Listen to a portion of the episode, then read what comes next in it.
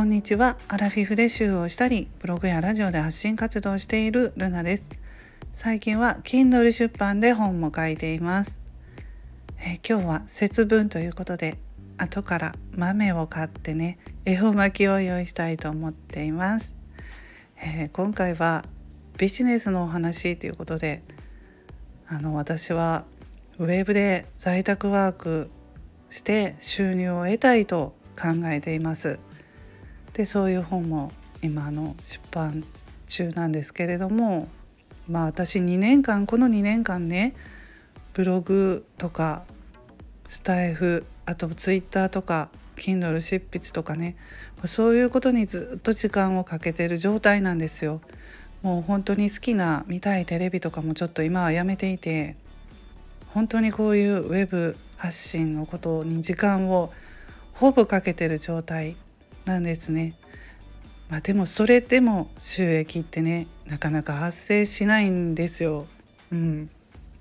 まあ、私の場合はなんですけれどもアラフィフ世代ですしアラフィフからそういうウェブ発信をしているわけで、まあ、これは若い人がやったらもっと早く収益が出るのか人によってなのかその辺はちょっと分かりませんけれども、うん、2年間やってますね。もう次2月で3年目になりますけれども私のまあ目標としてはパートぐらいのお金を稼ぎたい。月ね5万円ぐらい毎月ねあればねだいぶ助かるんじゃないかっていう思いで目指しています。でこの今言葉にしています。っていうのもやっぱり夢は願うことと言うことで叶うって言われますよね。だからスタイフさんってこうやって言わせてもらえるので言っておこうと思ってね今言ってるんですけど。うん。で、まあ、そんな感じで頑張っていますがなかなか大変ですね。個人で稼ぐ。個人でお金をあの発生させるということはやっぱりね大変です。うん。あのアルバイトとかいたらね1時間いくらってもらえますけどね自分であのお金を発生させるっていうことはよっぽど大変なんですけどもまあそれでもそれでもですねあの音鳴ってますけど 気にしないでください。あのそれでも最近ようやく2年経った最近あの収益らしいものは上がってきてるんですよ。コツコツ継続したおかげかなと思って、まあ、どういうことかと言いますともう本当に細かいえっ、ー、と細かいっていうんですか。何十円とかね。何百円とかいうのそういう収益があの集まってあのお金が発生していた収益が発生していたんですがそういう細かいお金っていうとねたくさんねあのいくつもやっぱり発生しないと金額で増えないじゃないですか。でもそうじゃなくって大きな単価の金額が例えば2,000円とかそういうのがポンと売れるようにはなってきたんですよね。うん、そうすると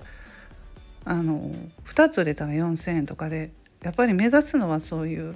単価が高いアフィリエイトなんですけどね。アフィリエイトがちょっと売れたりするようになってきたのであ変わってきたなと。でコツをちょっと掴んだかなという感じはありますのでね、うん、やっぱり継続ですね。継続で変わってくると思いますのでね。あの皆さんもね頑張ってほしいと思うんですね。やっぱりすぐはすぐは結果は出ないので、うん。まあ、そういう、えー、ことなんですけどあとまあ私はあの経営者の方の話を聞くのが昔から好きで若い時からねカンブリア宮殿とかいう番組もわからないかもしれませんが、まあ、そういう番組を見てそれはいつもなんか経営者さんがこう話をしているんですが1時間番組でそういうのをこう見てるのが好きで今 YouTube でもね経営者さんの話を聞いて勉強してます。昨日はねあの三崎裕太さんアフジル王子イケメンの人いるでしょ。あの人のちょっとさーっと聞いてました。あの人の言うことはねあのなるほどとか思うんですよ。なかなか若いですけれどもしっかりしておられますので。うん。まあそんそんなねあの大それたって大それた。ああいう風な経営者のねなれるわけなくってじゃなくって、まあ、人生の生き方としてもね勉強になるんじゃないかと思って、えー、昨日言っていたことはまあ三崎裕太さんが言っていたことは知ってもらうことが大事まず。知ってもらわないと見てもらえないし記事をいくらいいの書いてもね見てもらえないんですよ。どんなにいい記事書いても知ってもらわないと見てもらわないとあの無駄になる。無駄になるんですよ。全部。だからこれは本当だなと思って、うん。まあ、その後言っていたのは三崎三崎裕太さんは「きれい事はいらない」って売れてから言えっていうふうにすごい、まあ、厳しいお言葉言ってましたけどそういうのもあの当たってるなと思いましたね。うん、まず知ってもらうっていうのは印象づけるっていうことでね、うん、まず突出するっていうか人と違う風なところで目立たないとダメっていうことを言われているっていうことで今のようなことを言われていたんですね。うん、あの三崎裕太さんもアフィリエイト出身者で、まあ、ブログからの人なんですよこの人。青汁売ってる印象しかないですけどね。違うんですよね。アフィリエイトなんですよ。だからまあ勉強になることはあるので昨日見てました。ということで今日はちょっとあの仕事ビジネスの話をしてみました。はい。ルナの独り言ラジオルナでした。